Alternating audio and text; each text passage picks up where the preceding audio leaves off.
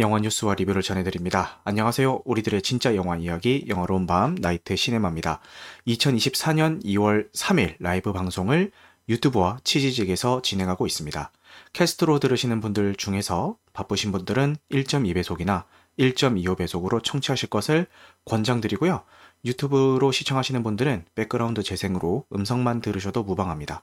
추천과 구독은 큰 힘이 되니까요. 잘 부탁드리겠습니다. 새 마이크로 방송하십니까? 라고 하는데, 안 그래도 근황 토크에서 마이크 얘기를 하려고 했는데, 우리 바바님이 먼저 이야기를 꺼내주셔서 감사합니다. 마이크를 새로 샀어요. 제가 원래 쓰던 마이크가 뭐냐면은, 저희 코로나 터졌을 때 한참 뭐 재택근무 이런 거 유행하면서, 회의할 때 쓰는 한 5만원짜리 그런 마이크가 있는데, 지금도 그 마이크입니다. 그걸로 지금 3년 넘게 연명하고 있었습니다. 그러다가 사고 싶은 방송용 마이크가 있었어요. 슈어 MV7이라고 해서 지금 잠깐 보여드릴까요? 팟캐스트 같은 거 보면은 많은 사람들이 요 슈어를 쓰기도 하고 많이들 아시다시피 마이크에 이제 유서 깊은 그런 브랜드이기도 하고 실제 이거로 녹음한 거를 들어보면은 상당히 사운드가 좋더라고요. 저는 지금 쓰고 있는 이 5만원짜리 마이크로도 충분히 괜찮은 음질을 녹음을 하고 있다라고 생각을 하고 있었는데, 최근 들어서 이상하게 제 귀에 제가 녹음한 그 사운드들이 거슬리기 시작하는 거예요. 어, 뭔가 약간 깔끔하지 못한 느낌이 있는데 이런 게 자꾸 제가 신경이 쓰이더라고요. 어느 순간부터 계속. 원래는 만족스러웠는데.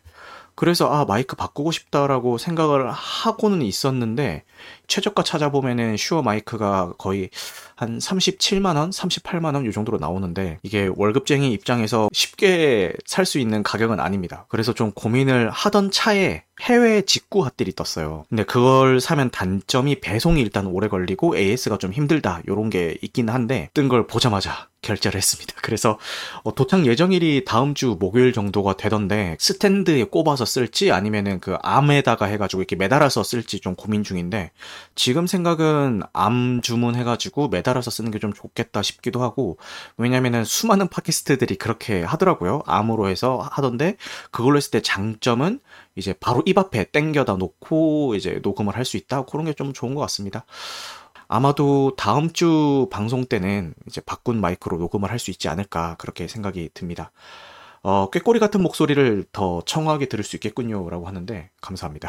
어, 우리 나시님 슈어 마이크로 내 목소리 듣고 나면 이제 하위 장비로는 못 돌아갑니다. MV7을 통해서 자기 목소리를 듣고 나면은 이제 더 저렴한 마이크는 못 쓴다 이런 얘기를 하셨는데, 이번에 마이크를 바꾸기로 결심했던 큰 이유 중에 하나도 제가 우연찮게 그냥 지인이 만든 그 공모전 영상에 제 목소리를 나레이션으로 쓰고 싶다라고 해서 지금 쓰고 있는 이 5만원짜리 마이크로 제 목소리를 녹음해서 공모전 영상 나레이션에 제 목소리가 깔린 게 있어요. 근데 그 작업을 하고 나서 그 완성된 영상을 들어보니까 너무 영상이 예쁜데 그 와중에 제 목소리가 너무 마음에 안 드는 거예요. 근데 그분은 엄청 만족해 하시면서 되게 좋아하셨는데 제 스스로가 만족을 못 하겠는 거예요. 그래서 어 혹시 마이크를 좀 바꾸면은 요런 게 좀 나아질까라는 생각도 좀 있었습니다. 마이크 바꾼 썰을 엄청 했네요. 마이크 바꾸시면은 삼덕 홍보 문구를 부탁해야겠다라고 하는데, 어, 실제로 시네타운 3구라는 팟캐스트에도 그 중간중간에 여러분들은 지금 시네타운 3구를 듣고 계십니다. 이런 그 중간 멘트 들어가는 거, 그, 제가 녹음한 거를 쓰고 계시거든요. 그래서, 만약에 뭐 필요하시면은 뭐 지금도 괜찮습니다. 언제든지 말씀 주시면은 당연히 흔쾌히 기쁜 마음으로 오히려 삼덕 유한공사에 제 목소리가 들어가면은 제가 영광 아닐까요? 삼덕 유한공사 팟캐스트가 그 팟캐스트 안에서는 팔로우 수가 굉장히 많습니다. 거기에 제 목소리가 들어간다는 자체가 되게 기분 좋은 일이 아닐까라는 생각을 해봅니다. 삼덕 유한공사 그 단톡방에 미식가 분들이 굉장히 많으세요. 그래서 서울에 있는 맛집들을 바삭하게 꿰고 계세요. 정말 집단 지성입니다. 그러니까 맛집이라고 해서 막 그 왜 SNS, 막 인스타그램 홍보 이런 거 요즘 핫하게 돼가지고 반짝 인기 있고 이런 게 아니라 오래전부터 기본 30년 몇 대에 이어서 막 이어지고 이런 데 있잖아요. 그런 것들을 단톡방에 막 올라와요. 그 중에 한 분이 그 냉면을 굉장히 좋아하세요. 하루 세 끼를 다 냉면으로도 먹을 수 있다 이런 분이 있는데 내일이 입춘이잖아요. 봄맞이 냉면 번개를 여신 거예요. 저녁 식사로 진짜 자기가 좋아하는 그 냉면집에 그 멤버들을 데리고 가서 맛있는 냉면 한 끼를 먹고 싶다라고 하셔서 번개를 여셨는데 너무 가고 싶은 거예요.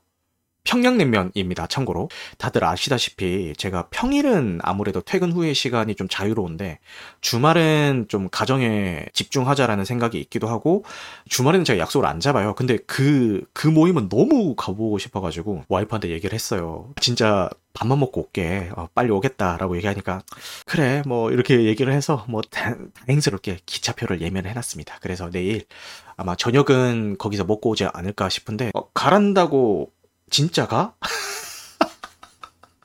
가란다고 진짜가? 아, 왜냐면은 지금 거실에 와이프가 있어가지고 제가 작게 이야기를 하는데 이번 주에 진짜 크게 한번 싸웠어요, 와이프랑. 뭐 때문에 싸웠냐면은 와이프의 주장을 제가 좀 귀 기울여서 안 들어준다라는 느낌을 좀 받았나 봐요. 한 번에 터진 게 아니라 좀 쌓인, 쌓인 게 있었어요. 저희가 지금 이사를 알아보고 있는데 와이프는 평수를 좀 줄이더라도 인테리어를 깔끔하게 해서 가고 싶다라고 해서 지금 저희가 30평대에 살고 있는데 뭐 다음 집은 20평대도 좀 알아봤으면 좋겠다라는 취지로 이야기를 했어요. 근데 제가 말도 안 되는 소리 하지 말라고 한번 얘기를 했어요. 그 평수 줄이는 게 어디 쉬운 줄 아냐. 라고 하면서, 아, 안 된다. 이렇게 좀 한번 커트를 했고, 그 다음에 이제 와이프가 좀 공부하고 싶다라고 한 게 있었는데, 제가 들었을 때는 너무 힘든 것 같은 이제 종목을 고른 거죠. 뭐라고는 말씀을 못 드리겠습니다만. 그래서 아니 그 공부를 하기 위해서 정말 아침부터 저녁까지 아무것도 안 하고 그 공부만 하는 사람들도 몇 년씩 걸리는 건데 너 지금 오전에 일 나가지 오후에 육아하지 이 상황에서 어떻게 그거를 도전을 하겠다는 거냐 이거는 너를 무시하는 게 아니라 그 누가 됐더라도 굉장히 힘든 길이다라고 이제 얘기를 했습니다. 이제 거기서 또 한번 쌓였 한 스택 쌓였고 그 다음에 이제 와이프가 둘째 이야기를 꺼내는 거예요. 지금 저희 애가 8살이거든요. 너무 늦었고 저희 애는 대학교 졸업 때까지 내가 어떻게든 책임져 줄 수 있는 자신이 있지만 이제 둘째가 생기면은 그 둘째도 그렇고 첫째도 그렇고 어 대학 다 졸업시킬 때까지 과연 내가 다 책임을 질 수 있을까라는 의문이 좀 있다. 어, 이런 식으로 이제 또 커트를 했는데 이게 와이프가 자기가 좀 이야기하고 싶고 주장하고 싶은 걸 이야기할 때마다 연속 세 번이나 제가 이렇게 완전 커트를 해버리니까 그게 너무 서러웠나 봐요. 근데 제 입장에서는 이사, 공부, 출산 다 현실적인 문제들이잖아요. 정말 아닌 건 아니다라고 단호하게 얘기를 해줘야 여지를 준다거나 이런 게 없지 않나라는 생각에 제 말투도 조금 단호하긴 했어요. 좀 끊어내는 그런 느낌으로 아 그거 안 돼. 어, 말도 안 되는 소리 하지 마. 이런 식으로 딱딱 좀 끊어내긴 했거든요. 근데 그게 쌓였나 봐요. 와이프가 막 폭발을 했어요. 그러다가 다음날 아침에 출근을 해서 일이 손에 안 잡히는 거예요. 제가 사수한테 어, 이런 이런 일이 있어서 와이프가 지금 기분이 되게 안 좋은데 제가 어떻게 해야 될까요? 라고 물어봤어요. 제 사수의 첫 마디가 야, 너 티야? 이런 거. 아, 그 얘기가 제일 먼저 나오더라고요. 사수의 이야기는 그거였습니다. 문제의 본질은 이사도 아니고, 둘째도 아니고, 공부도 아니다. 이런 것도 한번 해볼까? 저런 것도 한번 해볼까? 이렇게 고민을 한다라는 뉘앙스를 받았으면은, 단칼에 안 돼. 이게 아니라, 아, 근데 왜 그렇게 생각을 한 거야? 이런 식으로 좀 대화를 이어나가 볼 시도를 세 번 중에 한 번이라도 했다면은 그렇게 와이프가 폭발하지 않았을 거다. 그래서 와이프가 지금 필요한 거는 공부, 둘째, 이사 뭐 이런 게 아니라 관심과 대화가 필요한 거다. 너 와이프랑 그런 주제를 가지고 끊어낼 생각만 했지. 제대로 한번 이야기해 볼 생각은 해봤어? 이렇게 물어보는 거예요. 그래서 생각해보니까 와이프랑 얘기를 해도 이제 주로 뭐 육아 관련 이야기라든지 뭐 오늘 학원에서 어땠고 유치원에서 어땠고 이런 얘기나 했지. 너는 오늘 어떤 하루를 보냈어? 뭐 요즘 고민이 뭐야? 이런 이야기는 그 최근에 좀 한 기억이 없는 거예요. 그래서 너무 미안한 거예요. 그 얘기를 딱 듣고 나니까. 사실 그 사수랑 그 상담을 하기 전까지는 때는 저도 약간 좀 씩씩거리는 게 있었거든요. 난 안 되는 걸 안 된다고 한 건데 왜 그게 어? 화를 낼 거야? 이런 입장이었는데 그 사수의 그 조언을 듣자마자 내가 잘못한 것 같은데 싶어서 와이프가 한 며칠 전에 스치듯이 이야기한 게 있는데 올겨울에는 딸기 케이크를 한 번도 못 먹었네 이런 이야기를 좀 스치듯이 한 게 있어요. 그래서 퇴근길 길목에 있는 베이커리에 들려가지고 딸기 케이크 하나 사고 로또를 하나 샀어요. 집에 가서 와이프한테 그 케이크랑 로또를 주면서 여보 당신은 나한테 로또 같은 사람인데 몰라봐서 미안해라고 하면서 이제 줬죠. 그렇게 해서 풀었습니다. 잘 풀었고 어, 실제로 얘기를 나눠보니까 그 사수 말이 맞았어요. 그 얘기를 꺼낼 때마다 너무 이렇게 커트를 하니까 대화의 여지가 없었던 게 너무 좀 서러웠던 거였더라고요. 근데 이 과정이 없었더라면은 이번 일요일 날 냉면 번개 따위는 나가지 못하지 않았을까 이런 생각이 드네요. 어, 어쨌든 잘 풀었습니다. 다행스럽게도. 아, 그리고 로또는 오늘 발표가 됐죠. 제 것도 와이프 것도 다 꽝인데 제 거는 버리려고 했는데 와이프는 그 로또를 안 버리겠다라고 얘기를 하면서 이게 어떤 로또인데라고 하더라고요. 그래서 그거 딱 들으니까 어? 좀 감동은 받았나 보다라고 하면서 좀 뿌듯했습니다. 이 얘기를 하다 보니까 또 지난 방송이 생각이 나는데 지난 방송에 제가 위기의 유부남이라고 해서 쇼츠를 하나 따서 올렸는데 영화 이야기 백날한 것보다 그 쇼츠 하나가 조회수가 10배 가까이 나왔더라고요. 그래서 아, 제 컨텐츠의 방향성에 대해서 다시 한번 고민을 해보는 계기가 되었습니다. 그냥 이렇게 일상에서 있었던 일을 썰푸는 걸 사람들이 더 좋아하나 싶은 생각이 들더라고요. 정작 내가 하는 영화 이야기는 좀 그런가? 그러니까 제가 처음에 영화 이야기의 컨셉을 잡았던 게 전문적으로 영화 이야기를 해줄 수 있는 사람들은 이미 많다. 그런 거는 그런 사람들의 영역으로 남겨두고 나는 정말 그냥 이 영화라는 소재를 가지고 편하게 이야기할 수 있는 어, 사람이고 싶다라고 생각을 했는데 이거를 컨텐츠로서 소비 소비하기에는 흥미도가 덜한가 이런 생각이 좀 들더라고요. 그러니까 오히려 이렇게 잡설 풀 때가 사람들이 더 좋아하는 거 보니까 그런 생각이 좀 들었습니다. 어제 어딜 갔다 왔냐면은 그 팟캐스트 중에서 시네타운 19이라는 팟캐스트가 있습니다. 거기에 진행자 중에 한 분인 이재익 PD님이 있는데 그분이 책을 냈어요. 요거 포르쉐를 타다 오타니처럼이라고 해가지고 이분이 그 오타니 덕질을 시작을 하시면서 오타니 따라서 포르쉐도 사고 오타니 굿즈 같은 것들을 뭐 이제 카드라든가 뭐 여러 가지 것들을 엄청 수집을 하신 분입니다. 그래서 그 본인이 어떻게 오타니에게 빠지게 됐고 그 덕, 어떤 마음으로 오타니 덕질을 하고 있고 이런 것들을 이제 책으로 엮어내신 거예요. 그래서 이제 북토크 이벤트가 열려서 거기에 다녀왔습니다. 요거 책 책에 이렇게 사인도 받고 시네타운 19 지금은 더 이상 업로드가 되고 있지는 않지만 그 거기서 영화 이야기를 할 때도 그렇고 보면은 어 똑같은 이야기를 하는데도 되게 재미있게 해요. 영화 이야기를 할 때도 재밌고 그냥 쓸데없는 그냥 자질구레한 이야기를 할 때도 되게 재밌어요. 말 맛이 있어요. 그래서 책을 많이 읽고 많이 쓰는 사람이라서 말을 할 때도 생각 정리가 빨리빨리 돼서 나오는 건가? 뭐 그런 생각도 좀 들고 어, 그런 게 있습니다. 그래서 너무 부러운 능력이더라고요. 그래서, 아, 나도 영화 이야기를 좀 저렇게 하고 싶다라는 욕심에서 영화 방송을 하고 있는 건데, 힘 닿는 데까지는 해보겠습니다. 기억에 남는 거 하나만 말씀을 드리자면은, 이제, 오타니 이야기를 하면서 노력에 대한 이야기를 하셨어요. 노력을 오래 하지 말라고 얘기를 하더라고요. 오래 하는 노력은 오히려 실패다라고 얘기를 하더라고요. 왜냐하면 노력이라는 게 정말 애쓰고 힘든 과정인 거잖아요. 노력이라는 그 한자어, 그 단어에서 주는 그 말 그대로 하면은 힘들지만 그걸 꿋꿋하게 이겨내고 이렇게 하는 게 노력인데 그 기간이 길어지면은 이건 절대 성공할 수가 없다. 오히려 이게 노력이 아니라 생활 루틴으로 녹여내서 자연스럽게 할 수 있는 그 상황으로 빨리 전환을 시켜 다 라고 얘기를 하더라고요. 다이어트를 예로 드셨는데 다이어트를 하기 위해서 내가 식단을 짜고 운동을 하고 이거를 노력을 한다.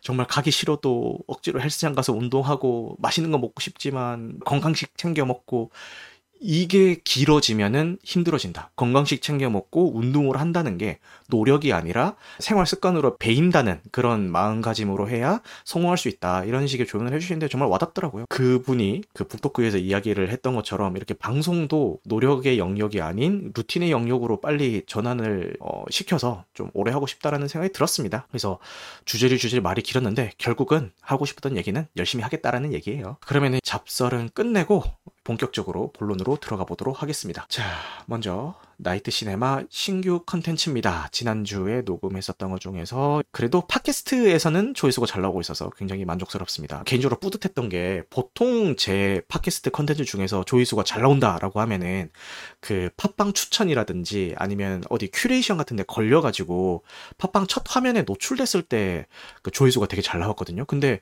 그 지난주에 녹음했던 거는 뭐 추천에 걸린 것도 아니고 그냥 순수하게 생으로 추천에 걸린 것만큼 조회수가 나와 나와가지고 너무 기분이 좋았습니다. 자, 그리고 나스이라고 해서 지난 방송에 왜 어떤 거를 봤는지 소개를 해드리겠고요. 어, 1월 달에 봤던 작품들 결산을 한번 해보자면은 위시를 자막으로 혼자 보고 아이와 함께 더빙으로 한 번 더 봤고 소년시대 드라마 시리즈 정주행을 마쳤고 이제 곧 죽습니다도 정주행 마쳤고 월터의 상상은 현실이 된다 그리고 바스터즈 거친 녀석들 황야, 장고, 원카 요런 작품들을 1월 달에 봤습니다. 다른 달에 비해서는 적게 본 편인데 왜냐면은 시리즈물을 많이 봤어요. 소년시대 이제 곧 죽습니다. 이런 시리즈물들 때문에 이제 영화는 다소 좀 보기 힘들었던 것 같고 그리고 연말 연초는 약속이 많아가지고 평일에 제가 퇴근 후에 뭐 이렇게 볼 수 있는 시간 확보가 잘 안 됐습니다. 그래도 좀 만족스러웠던 게 뭐냐면은 제가 타란티노 감독의 작품을 그동안 봐야지 봐야지 하면서 못 보고 있었는데 그 다베클럽이라는 오프라인 그 영화 토론을 하는 그런 자리를 통해서 이 바스터즈 거친 녀석들과 장고 분노의 추적자라는 작품을 봤는데 두 작품 모두 다 너무 재밌게 봐가지고 이래서 사람들이 타란티노 감독을 좋아하는구나라는 것을 느꼈습니다. 어, 이렇게 타란티노 작품들을 하나하나 도장 깨기 식으로 좀 보게 되지 않을까라는 생각이 듭니다. 그만큼 너무너무 만족 하면서 타란티노의 세계에 빠져들게 된 것 같습니다. 오늘 요 장고도 오늘 소개를 해드리겠습니다. 1월 달에 본 이 작품들 중에서 제일 좋았던 작품은 장고 분노의 추적자입니다. 바스터즈 거친 녀석들도 충분히 재밌게는 봤지만 둘 다 재밌는데 장고가 조금 더 재밌었어요. 그, 그리고 worst는 황야였습니다. 사실 황야 빼놓고는 다 재밌게 봤던 것 같아요. 어, 많은 분들이 위시는 좀 혹평을 하시는 분들이 많던데 저는 이 위시조차도 너무 재밌게 봤고 왜 황야가 아쉬웠는지는 지난 방송을 들어보시면은 어, 이해가 가실 것 같습니다. 그리고 지금 제가 디즈니 플러스에서 킬러들의 쇼핑몰을 열심히 보고 있는데 너무 재밌게 보고 있거든요. 그 킬러들의 쇼핑몰에 나오는 그 액션 액션들이 이 황야보다 훨씬 좋더라고요. 황야에서 액션이 뭔가 조금 아쉬웠다 이런 분들은 디즈니 플러스에서 킬러들의 쇼핑몰을 보시면은 좀 재밌게 보실 수 있지 않을까 그런 생각이 듭니다. 마동석 앞에서 그런 말씀을 하실 수가 있나요? 라고 하는데 당연히 못하죠. 저는 마동석 배우를 욕한 게 아닙니다. 황야라는 작품을 욕한 겁니다. 어, 요거는 분명히 해줬으면 좋겠어요. 그 다음에 장고랑 웡카 이야기를 좀 해볼까 하는데 LTNS는 요 메일링 서비스를 작성하고 난 다음에 완결을 감상을 해서 여기는 없는데 이야기를 한번 해볼게요. 먼저 장고 이야기부터 한번 해볼까요? 방금도 말씀드렸던 것처럼 어, 쿠엔틴 타란티노 감독의 작품이고요. 어, 1966년작 장고가 있습니다. 그 장고를 오마주한 영화입니다. 그래서 OST가 비슷한 게 쓰이고 그리고 1966년작의 장고 역할을 맡았던 분이 어, 까메오처럼 잠깐 나오세요. 그런 면을 제외하면은 그냥 오마주를 했을 뿐이지 전혀 다른 영화다 이렇게 생각하시면 될 것 같습니다. 그런데 보세요. 이 장고, 분노의 추격자, 바스터즈, 거친 녀석들. 이게 바스터즈, 장고 이것만 하면 괜찮은데 뒤에 나오는 분노의 추격자나 거친 녀석들 한국 말로 번역된 이런 부제들이 쌈마이스럽다라고 해야 되나? 막상 영화를 감상하면은 다들 높은 확률로 좋아하는데 제목으로 인한 이런 진입장벽이 조금은 있는 것 같습니다만 흑인의 인권을 개만치도 생각 안 하는 그런 백인들도 좁혀면은 말을 듣지 않을까라는 생각이 드는 그런 작품이 아닌가라는 생각이 들고 이 바스터즈도 마찬가지였죠. 바스터즈가 유대인들을 탄압하는 그 독일군을 좁혀면서 이제 말을 듣게 하는 그런 작품이었는데 장고 역시도 이제 흑인 노예를 탄압하는 백인을 흑인이 좁힌다는 그런 내용을 담고 있어서 굵직한 그 줄기는 뭐 비슷하게 가고 있지 않은가라는 생각이 들고 그리고 이 쿠엔틴 타란티노 감독이 했던 말 중에서 영화 안에서는 무엇이든지 다 가능하다 뭐 이런 이야기를 했던 걸로 기억을 하는데 무엇이든지 다 가능하기 때문에 유대인이 독일군을 좁히는 이야기도 할 수 있는 거고 흑인 노예가 각성해가지고 백인들을 좁히는 이야기도 할 수 있는 게 바로 그게 영화가 아닌가 그런 생각이 듭니다. 요즘 뭐 PC 이야기를 많이 하잖아요. 그 다양성에 대해서 이야기를 하는데 백인이었던 주인공을 갑자기 어, 흑인으로 단순히 변경을 해버린다든가 이런 이슈들 때문에 많은 반감을 사고 있는데 이 장고도 사실 엄밀히 따지면은 그런 류예요. 왜냐면은 이 장고 분노의 추적 자가 그러니까 앞으로는 그냥 장고라고만 하겠습니다. 이 장고라는 작품이 베이스로 두고 있는 그 장르가 서부극을 중심으로 하고 있어요. 서부극이라고 하면은 많은 분들이 떠올리실 만한 게 그 백인 총잡이들을 많이 떠올리잖아요. 실제로 수많은 작품들에서 백인 총잡이를 서부극의 주인공으로 써왔습니다. 그런데 이 장고라는 작품에서는 처음으로 이제 흑인 총잡이가 등장을 합니다. 이 당시에 서양인들의 입장에서는 우리가 지금 어, 디즈니에서 실사화한 인어공주에서 느끼던 것처럼 아니 당연히 당연히 백인이어야 될 캐릭터가 왜 갑자기 흑인으로 나오지라는 그런 의문점을 품었을 수도 있을 것 같아요. 그런데 이 작품을 보고 나서 든 생각은 어, 중요 캐릭터의 인종을 바꿀 정도의 결단이라면은 이 장고 정도의 완성도와 노력 정도는 해줘야 그거를 인정할 수 있지 않을까라는 생각이 듭니다. 장고는 주인공을 흑인으로 그러니까 인종을 바꿈으로 인해서 그 안에 들어가 있는 서사들 그러니까 흑인 노예에서부터 시작하는 그런 서사들이나 여러 가지 요소들을 그 인물에 맞 있게 재조립해가지고 굉장히 멋진 이야기와 액션들을 만들어냈어요. 그런데 지금에 와서 이야기하는 PC 그리고 다양성은 정말 상업적이라는 이야기 생각이 드는 게 단순히 그냥 기존의 줄거리와 이런 것들을 다 유지를 하면서 인종의 피부색만 바꿔버리는 행태들을 벌이고 있거든요. 이거는 그 사람들은 진짜 이 장고라는 작품을 보고 반성을 해야 됩니다.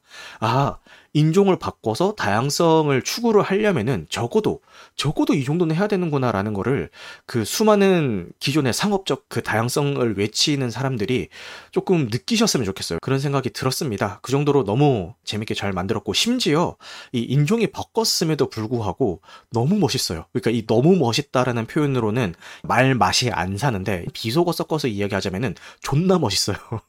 이렇게 인종이 바뀌었음에도 불구하고 다른 분들은 이제 제이미 폭스의 많은 다른 작품들을 떠올리시겠지만 저 같은 경우는 어메이징 스파이더맨의 그 전기맨으로 나왔던 거.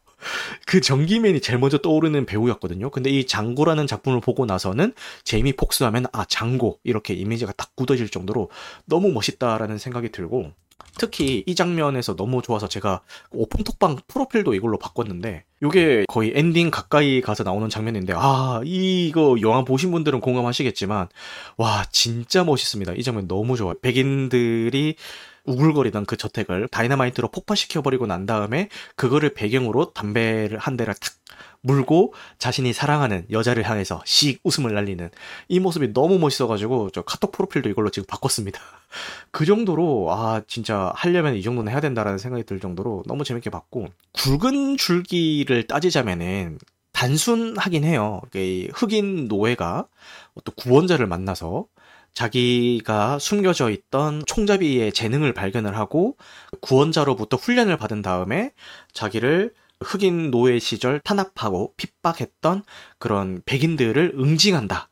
이런 굉장히 단순하고 전형적인 그런 이야기의 틀을 가지고 있는데 그 안에 촘촘히 들어가 있는 에피소드들이 굉장히 매력적인 작품입니다. 이게 상영 시간이 2시간 45분짜리예요. 긴 영화임에도 불구하고 체감 러닝 타임은 그 정도로 안 느껴질 만큼 빨리빨리 후훅 지나가게 되는 어, 그런 작품인 것 같습니다.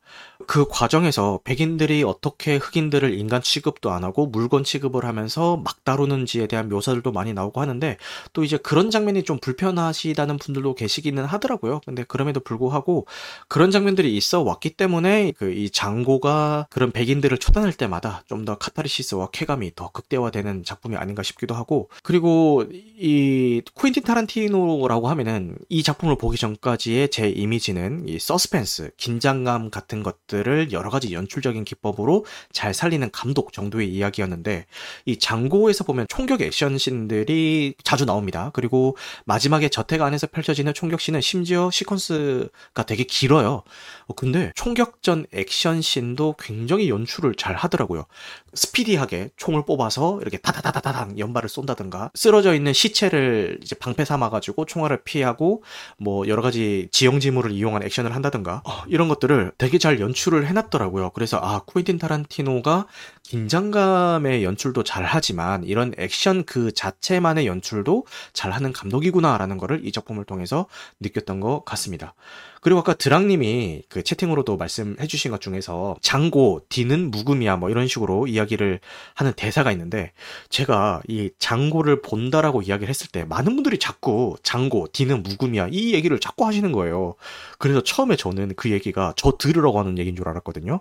이 장고 스펠링이 D-J-A-N-G-O잖아요. 그래서 저한테 알려주는 줄 알았어요. 그분들이. DJANGO에서 D는 묵음이니까 드장고가 아니라 그냥 장고로 읽어야 되라고 저한테 알려주는 얘기인 줄 알았는데 알고 보니까 영화에 나오는 명대사였습니다. 그리고 요 작품을 보고 나서 한 9명 정도 모여가지고 이 작품에 대해서 이야기를 나눴는데 기억에 남는 명장면 빙고를 했거든요. 와 진짜 이야기를 하면 할수록 진짜 기억에 남는 장면이 많은 작품이구나라는 걸 느꼈습니다. 그 9명이 써낸 각자의 그 빙고 긴곡 하나에 들어가 있는 인상 깊은 장면들이 뭐 물론 겹치는 것도 있고 각기 다른 것들도 있었지만 내가 생각지도 못했던 장면을 다른 사람이 이야기하면 아 맞다 그 장면도 끝내줬는데 이런 이야기가 바로바로 바로 나올 정도로 진짜 멋있는 명장면의 연속이거든요. 그래서 꼭 보셨으면 좋겠고 제가 제이미 폭스 이야기만 했는데 여기 디카프리오가 나와요. 디카프리오가 어, 이 작품에서 제가 알기로는 아마 첫 악역이었을 겁니다. 되게 악독한 빌런으로 나오는데 지금에 와서 디카프리오가 연기 잘한다라는 거에 대해서 이제 반박할 사람은 없을 겁니다. 연기력이 진짜 막 끌어올라와가지고 이 작품에서도 너무너무 멋진 빌런 연기를 보여주니까요. 그것도 한번 주목해서 보셨으면 좋겠습니다. 장고를 이미 보신 분들은 제가 이렇게까지 흥분하면서 멋진 작품이다라고 이야기하는 거에 대한 공감대가 형성이 되실 거고 아직 안 보신 분들은 대체 어떤 영화길래 저 양반이 저렇게 입에 침이 마르도록 칭찬을 하는 것인가 궁금해 하실 겁니다. 그래서 어찌됐든 간에 한번 꼭 보셨으면 좋겠습니다. 장고 이야기는 여기까지 하고 다음 영화로 넘어가 보겠습니다. 그 다음에 봤던 작품은 원카를 봤습니다. 원카가 찰리와 초콜릿 공장이라는 작품의 프리퀄로 나온 거잖아요.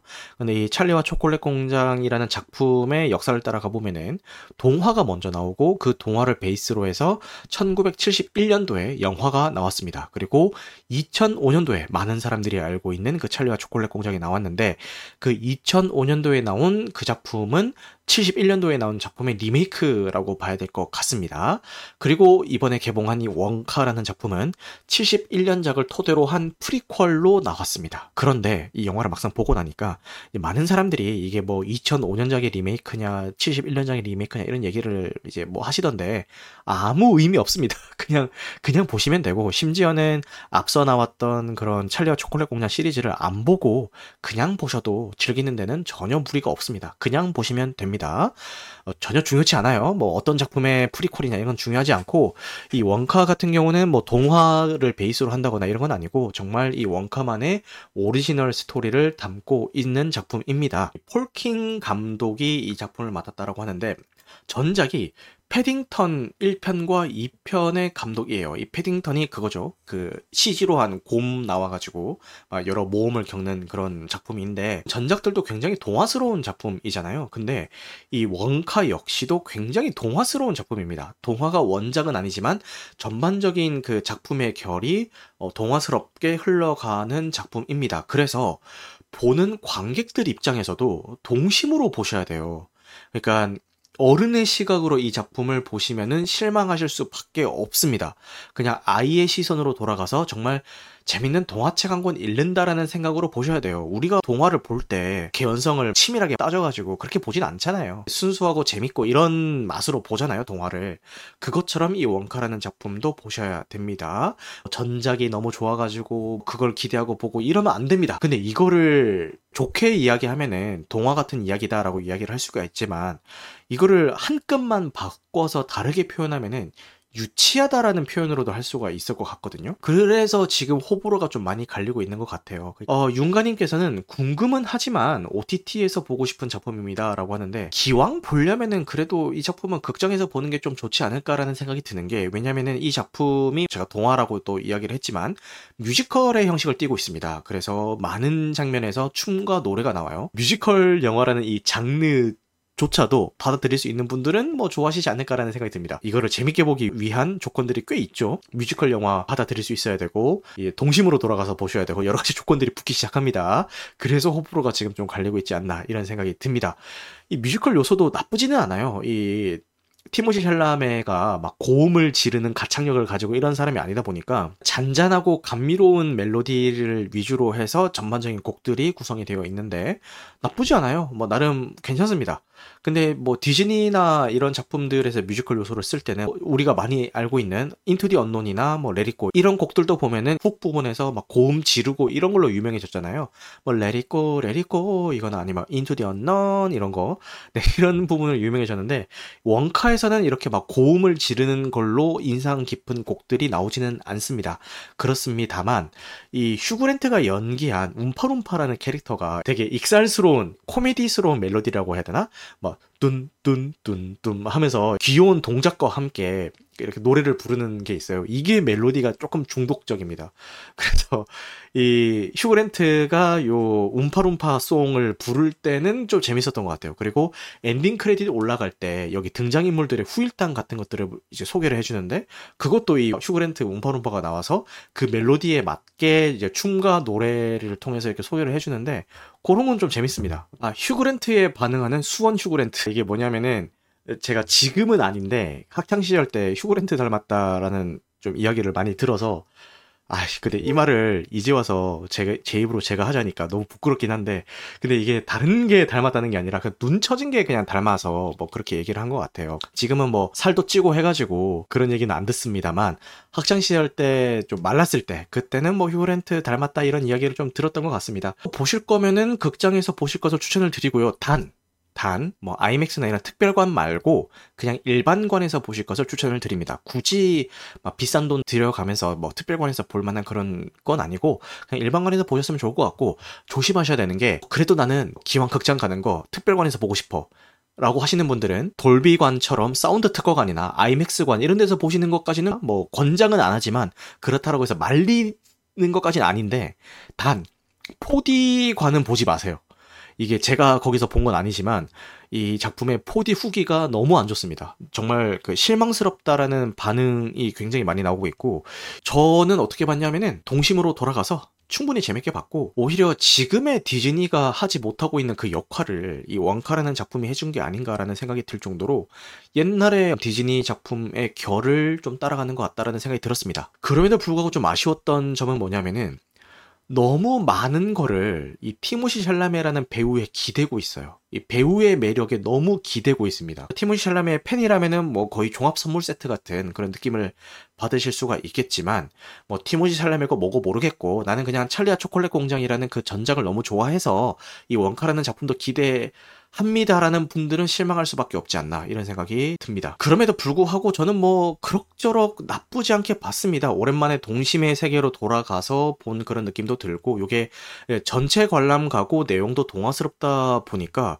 더빙 상영도 하고 있거든요. 그래서 아, 요 정도면은 우리 애랑 같이 좀 봐도 되겠다라는 생각이 들더라고요. 그래서 아마 시간이 된다면은 저희 애랑 더빙으로 한 번 더 볼 생각도 있습니다. 결국 이 원카가 이야기하고자 하는 이야기는 초콜릿은 혼자 먹는 것보다는 많은 사람들과 나눠 먹었을 때 더 달콤하다. 뭐 이런 이야기를 하고 싶었던 것 같기도 하고 알고 보면은 우리를 가로막고 있는 창살이라든지 테두리가 없을 수도 있는데 우리가 시도하지 않아서 스스로 갇혀 사는 게 아닌가? 그걸 좀 깨고 나올 필요가 있지 않을까 이런 이야기도 좀 하고 싶었던 것 같긴 해요. 그런 자세한 것들은 뭐 궁금하시면은 이 작품을 통해서 확인을 해보시면은 좋을 것 같습니다. 원카를 보니까 옛날에 좋아했었던 그런 초콜릿 같은 것들이 생각이 나더라고요. ABC 초콜릿이 엄청 맛있는 건 아닌데 이 알파벳이 새겨져 있다는 것 때문에 많은 사랑을 받은 것 같기도 하고 이제 고백용으로 주로 많이 쓰였던 그런 기억이 납니다. 미니쉘 이거 저 진짜 많이 먹었거든요. 미니쉘 좋아하셨던 분 계세요? 이 색깔별로 맛이 막 확 다른 건 아닌데 아주 약간씩 맛이 좀 다르거든요. 있거든요. 그래서 요거 종류별로 하나씩 이렇게 사가지고 하나하나 미니쉘 뜯어 먹었던 기억이 납니다. 이거 되게 좋아했는데 요새는 안 보이더라고요. 요 미니쉘이.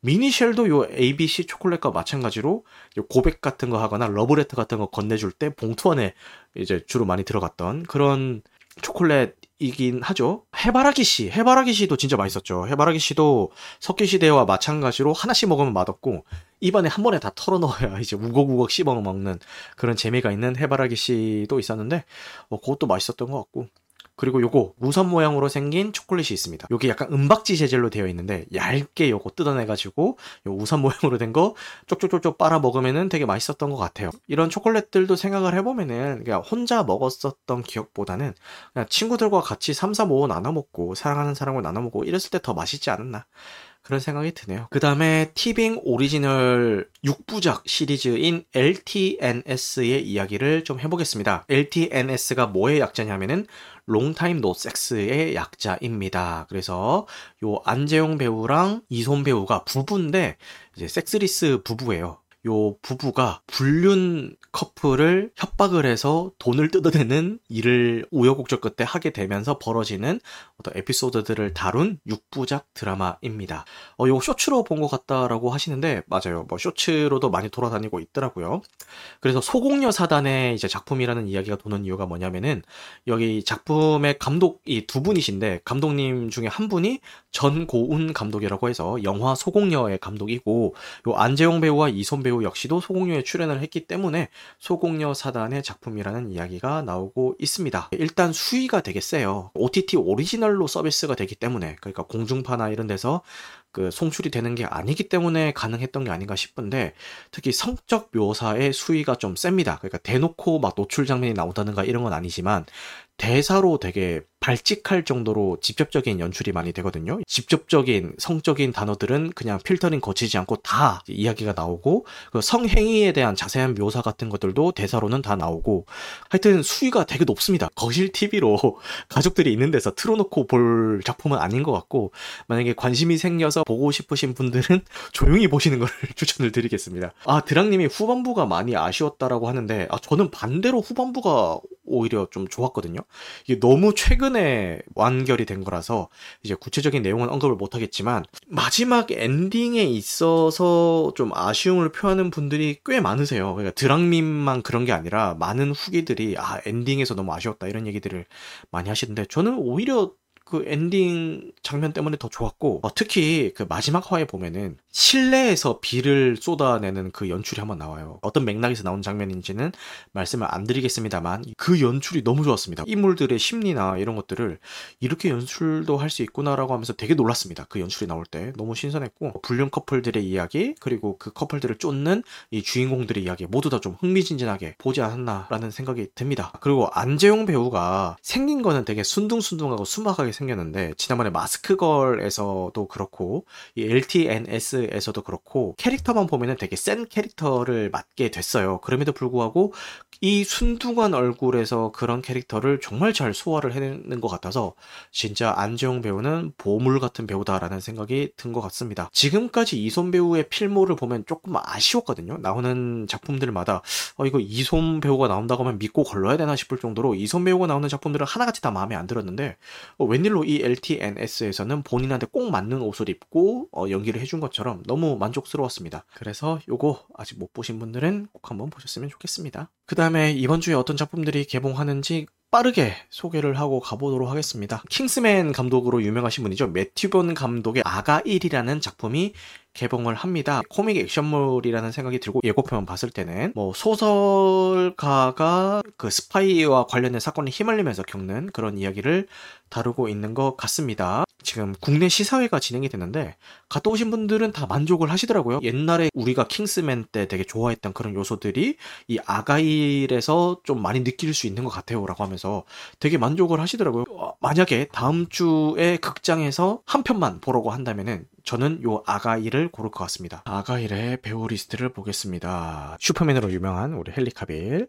그리고 브라이스 델러스 하워드 요분이 누구시냐 주라기 월드 시리즈에 다 나오고 여기서 아마 얼굴을 제일 많이 알리지 않았나 싶기도 하고요.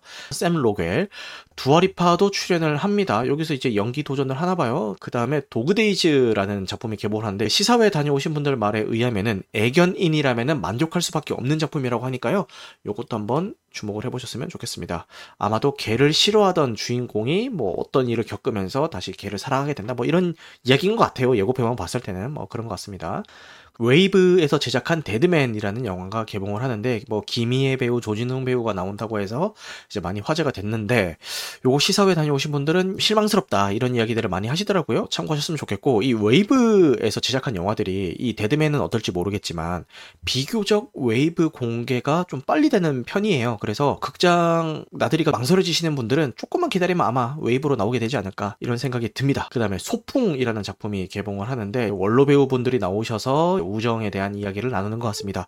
이런 작품이 필요한 것 같아요. 옛날에 강풀 작가의 만화도 그렇고 노년의 사랑과 우정을 다루는 작품들도 앞으로 좀 많이 나와야 되지 않을까라는 생각이 드는데 요 소풍이라는 작품이 그런 작품 같기도 합니다. 그래서 많이들 주목해 보셨으면 좋겠습니다.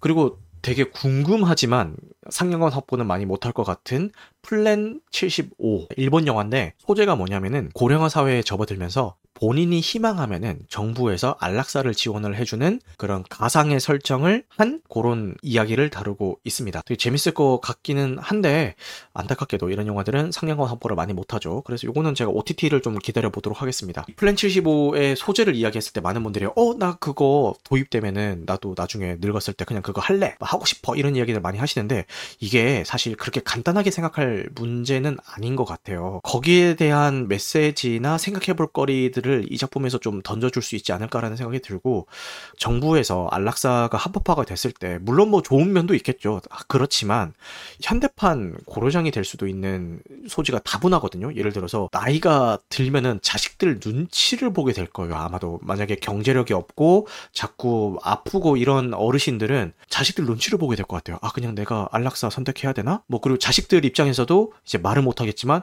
아 옆집 내 친구네 누구네 부모님은 어 얼마 전에 안락사 선택하셔가지고 편히 가셨는데 우리 부모님은 뭐 하시나 이런 생각을 안 할 것 같죠?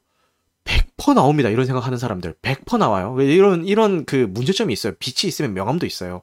근데 거기에 대한 생각할 거리들을 요 플랜 75라는 작품에서 좀 던져줬으면 좋겠다라는 기대감을 개인적으로는 가지고 있습니다. 이 플랜 75의 그 포스터가 논란이 됐었죠. 요게 포스터예요. 당신의 죽음을 국가가 지원합니다라고 하면서 너무나도 공익 광고스럽게 저 fake로 만들어놨죠. 평소에 이런 거 영화나 문화생활 잘 관심 없는 어르신들이나 뭐 그런 사람들이 오가다가 이걸 보면은 얼마나 심장이 철렁하겠어요. 그죠? 신선하다, 충격적이다라는 반응도 있었지만 좀 논란의 여지도 좀 있었던 그런 포스터였던 걸로 기억을 합니다. 그리고 아네모네 이 작품도 독립 영화인데 좀 기대가 되는 게 SNL에서 그 좀 이름을 날리신 분이죠. 정이랑 배우가 이제 첫 주연으로 도전하는 아네모네라는 작품인데 예고편을 보니까 꿈인가 뭐 어딘가에서 이제 로또 번호가 점지가 돼서 남편한테 그 로또를 사라고 했는데 진짜 그 1등 번호가 그 번호가 된 거예요. 그래서 남편한테 로또 샀냐고 하니까 안 샀대. 왜 안 샀어? 귀찮아서 안 샀대. 근데 남편이 사놓고 숨기는 건지, 진짜 안 산 건지, 그거에 대해서 군상극이 막 벌어지는 그런 작품이에요. 그래서, 어, 되게 재밌을 것 같다. 코미디언이 연기 진짜 잘해야 되는 거 아시죠? 독립영화고 하다 보니까, 저예산 영화고 하다 보니까, 상영관 확보는 많이 못할 것 같지만, 요, 나중에 OTT로 나오면 한 번쯤 보고 싶은 그런 작품입니다. 네, 그래요. 그리고 이번 주 OTT 공개작 소개를 하겠습니다. 2월 7일 날 넷플릭스의 악마를 풀어다 입는다가 공개가 됩니다. 많은 분들의 사랑을 받은 작품인 만큼 공개가 되면 보셨으면 좋겠습니다. 그리고 2월 7일 날 디즈니 플러스의 더 마블스가 공개가 됩니다. 말도 많고 탈도 많았지만 이제 극장에서 하도 욕을 먹으니까 대체 어떤 작품이길래 이렇게 욕 먹는 거야? 궁금해서 디즈니 플러스 공개를 기다리셨던 분들도 계실 거예요. 그런 분들은 한번 참고 해보시면 좋을 것 같습니다. 그리고 2월 8일 날 넷플릭스의 Bring It On이 공개가 됩니다. 그 미키 주제가로 이제 유명한 작품이죠. Hey Mickey, somebody, somebody, somebody, Hey Mickey, Hey Mickey 이걸로 되게 이게 가사가 맞는지 모르겠지만 어쨌든 이걸로 되게 유명한 그 치어리더를 소재로 다루고 있는 그런 작품이죠. 그래서 이거 공개 당시에 비디오샵이나 이런 데서 그래도 좀 인기가 꽤 있었던 걸로 기억을 하고 커스틴 더스트 배우가 이 작품에서 되게 매력적으로 나왔던 걸로 기억을 합니다. 그래서 궁금하신 분들은 넷플릭스로 보시면 좋을 것 같습니다. 그리고 헤일로 시즌 2가 2월 8일 날 티빙을 통해서 공개가 됩니다. 이게 시즌 1은 사람들이 많이 실망을 했는데 시즌 2 예고편에 나오는 몇몇 장면들 때문에 이제 원작의 팬분들은 좀 기대를 하시는 것 같아요. 그래서 어, 요 시즌 2도 이제 2월 8일 날 티빙에 공개가 된다니까요. 보시면 좋을 것 같습니다. 그리고 제가 작년에 개봉했던 한국 영화 탑3 안에 올려놓은 30일이 2월 8일 날 디즈니 플러스에 공개가 됩니다. 극한 직업 이후에 극장에서 두 번 본 몇 안 되는 그런 코미디물이고요.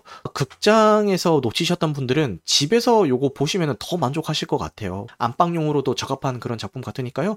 공개가 되면은 참고하시면 좋을 것 같습니다. 네, 그 다음에 다음 주에 공개가 되는 시리즈물 중에서 가장 기대하고 있는 살인자 난감. 이걸 어떻게 읽어야 될지 모르겠지만 저는 살인자 난감으로 읽겠습니다. 살인자 난감이 드디어 공개가 됩니다. 제가 원작 웹툰을 너무 좋아해서 단행본 도 소장하고 있거든요. 예고편만 봤을 때는 좀 기대가 많이 될 수 있게끔 만들어 놨던데 과연 이 실사화를 어떻게 했을지 한번 기대를 해보겠습니다. 어, 많은 분들이 어, 제일 기대가 됩니다. 이렇게 얘기를 하는데 기대 한번 해보겠습니다. 그 다음에 영화 뉴스입니다. 메가박스에서도 드디어 4D 특별관을 런칭을 합니다. 아, 메가 MX4D를 이제 코엑스에 런칭을 하게 되는 것 같은데 어, 지금까지 이제 4D라고 하면은 CGV에서만 접할 수 있는 그런 특별 상영관으로 많이들 생각을 하셨을 텐데 이제 코엑스에 가시면은 메가박스에서도 어, 접하실 수 있다. 이렇게 아시면 좋을 것 같습니다.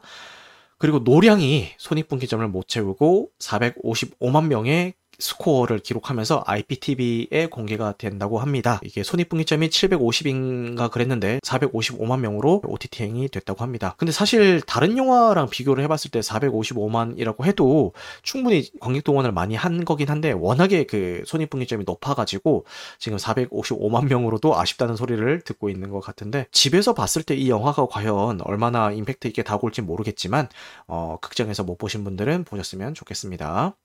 그리고 이영애 배우가 다시 대장금으로 20년 만에 복귀를 한다라는 이야기입니다. 대장금의 일대기를 다룬 새 드라마로 돌아온다라고 하고요. 의녀 대장금이라는 제목으로 돌아오고 주연 배우로 마찬가지로 이영애 배우를 캐스팅을 했다라고 합니다. 오나라 오나라 때문에 오나라 배우를 캐스팅해야 됐던 거 아니냐 이런 농담도 나오고 있고 이영애 배우가 최근에 그 이승만 기념관에 뭐 기부를 했, 했다 뭐 이런 논란 때문에 뭐 나는 이영애는 보이콧 하겠다 뭐 이런 분들도 계신 것 같은데 나는 그거랑 상관없이 그냥 뭐 대장금이란 작품 너무 좋았고 이영애 배우 연기 잘하고 너무 예쁘니까 뭐 기대해 보겠습니다 뭐 이런 분들도 계신 것 같으니까요. 개인사의 논란 때문에 특정 배우를 보이콧 하거나 말거나 그거는 개인의 선택입니다. 개인의 선택이기 때문에 보이콧 한다고 해서 에이 뭐 그거 가지고 그래 뭐 저 예민한 녀석들 이런 얘기 하실 필요도 없고요.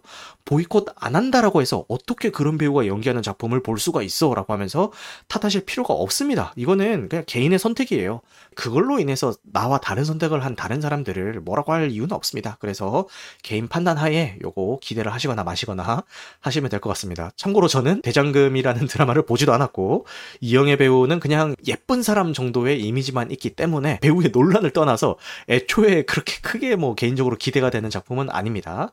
네. 이렇게 오늘 준비한 내용은 다 말씀을 드렸고, 이렇게 늦은 시간까지 함께 해주신 분들 너무너무 감사합니다. 네, 오늘 방송한 내용은 편집 과정을 거쳐서 유튜브와 각종 팟캐스트 플랫폼에 업로드될 예정입니다. 어, 무편집본은 유튜브 멤버십 월 1990원 혹은 팟빵에서 건당 300원의 청취가 가능하십니다. 그러면 여러분들 영화 같은 밤 되시길 바라겠습니다. 감사합니다.